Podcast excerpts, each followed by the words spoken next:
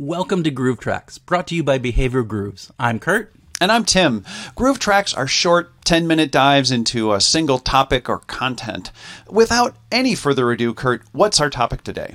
So, today we're going to take a deep dive into one of the most fascinating papers that I've read recently, and that's because it took my thinking on the subject all the way from 10 to 11.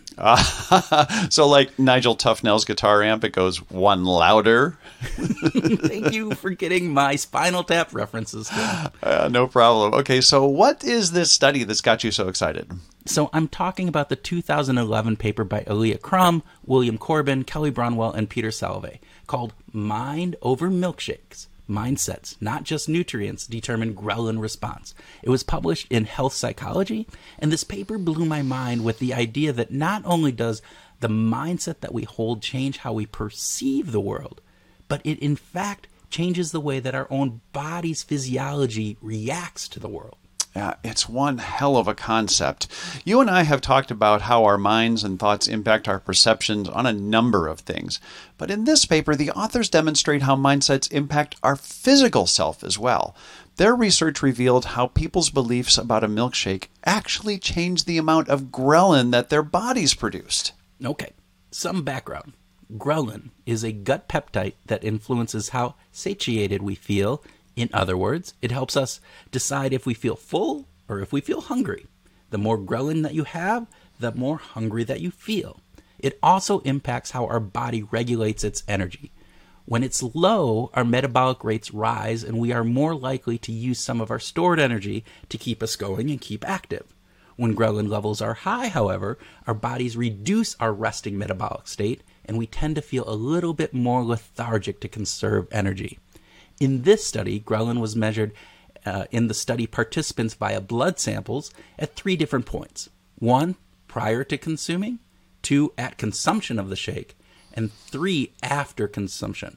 The participants did this on two different occasions. I believe it was two consecutive Saturdays that I'm not sure about, though. Okay, well, it is important to know that everyone had the same shake, and it was the same shake on both occasions, right? But the shake wasn't the point of the study. The researchers were manipulating what people believed about the shake. On one Saturday, participants were told to read the label and they saw that the shake was an indulgence shake that had 620 calories overall, of which 270 of them came from fat. The label expanded on that and said in large letters, Indulge! Decadence you deserve! Indulge yourself with this rich and creamy blend of all of our premium ingredients sumptuously smooth ice cream, satin whole milk, and sweet vanilla. It is heaven in a bottle and irresistibly gratifying. Mmm, that sounds like milkshake heaven to me, man. I don't know. Milkshake heaven right there. It does. It does. Now, on the other Saturday, they were told that the shake that they were drinking was a Sensi shake. And it was described this way Sensi shake for guilt free satisfaction. Get sensible with the new light, healthy Sensi shake. It has all the taste without the guilt. No fat, no added sugar, and only 140 calories. Sensi shake is light and tasty enough to enjoy every day. Okay, first, you need to be a voiceover actor. And, and then, second, now we have the conditions. Yes. Okay, so on one Saturday, they were told that the shake was indulgent and high in fat. And the next Saturday, that it was a diet shake. And each time, it was the same 380 calorie shake. It got really interesting when they looked at the ghrelin measurements. So at the start, before consuming anything, um, right when they were starting to read the label, 20 minutes before consumption, ghrelin measures were the same for both different treatments, right? However, in anticipation of drinking the shake, i.e., the moment of consumption, mm-hmm. ghrelin levels were significantly higher in those participants when they thought they were going to drink the indulgent shake. After drinking the indulgent shake, however, the ghrelin count was significantly lower compared to the ghrelin count when they thought they were drinking the sensible shake. Okay, so note that the lower levels of ghrelin relate to feeling more satiated or more full. So after reading the labels, when they were anticipating the indulgent shake, they felt hungrier because they thought they were getting this rich and indulgent shake. But after drinking the indulgent shake, they felt more full than when they were told they were drinking the Sensi shake. Right, Tim. If the body was responding only to the caloric content of the shake itself, these levels should have been the same, regardless of the shake, but they weren't. The body responded differently based on what was on the label. That is so very cool. Okay, so so now let's get into the fun stuff. What the hell does this mean? Come on, what what what does this mean? Well, I think one big takeaway is that our expectations don't just color the way that we cognitively process an experience. The study reveals that our expectations actually impact the way our bodies perceive the experience and process the experience.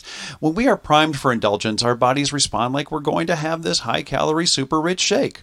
And we, when we are primed to think that we are having a sensible shake, our bodies respond accordingly, even when there is no difference between the actual calories in the shakes. Right, that those implications are enormous. So, if we generalize this out, it even has a larger impact beyond just drinking milkshakes. The expectations that we hold about our food, our health, our job, the different products we buy or use are not just ancillary outputs of our experience and beliefs, but those expectations are active, active participants in the experience. They actually change the experience that we have.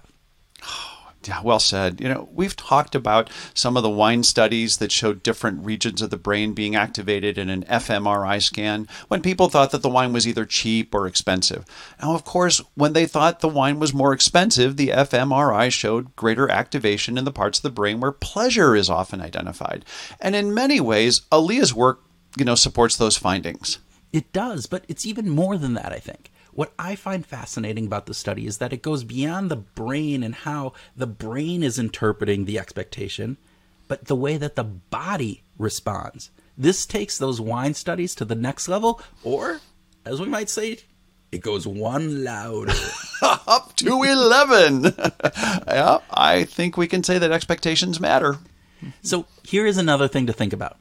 Um, one of the basic assumptions in economics is that the experienced pleasantness from consuming a good depends only on its intrinsic properties and on the state of the individual.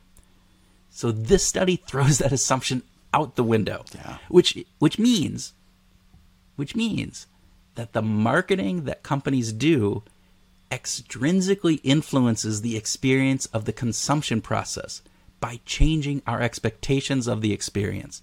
Thus, the evocative car ads, the just do it Nike ads, the Cocoa for Cocoa Puff ads, they all build those expectations. Yeah, you know, and many marketers may already know this, but marketing is no longer just about selling the product. It's also about how we experience the consumption of the product. Oh, well said. And and going beyond that, right? The internal communications inside a company or an mm-hmm. organization does more than just provide information to the employees. It sets the scene for how a new program or processes are experienced. Leaders are influencing the actual experience of using a new computer system or a sales model or whatever it is just by how they frame it and the expectations that they create. Now, now this is a big generalization, and we don't have research, at least none that I know of, to support this yet. But the natural outcome of these findings would suggest that's what would happen. Yeah, well said, Kurt. So, Groovers, careful about your expectations. They will influence not just how you perceive the situation, but also how your body responds to it. Now get out and expect the best this week and go find your groove.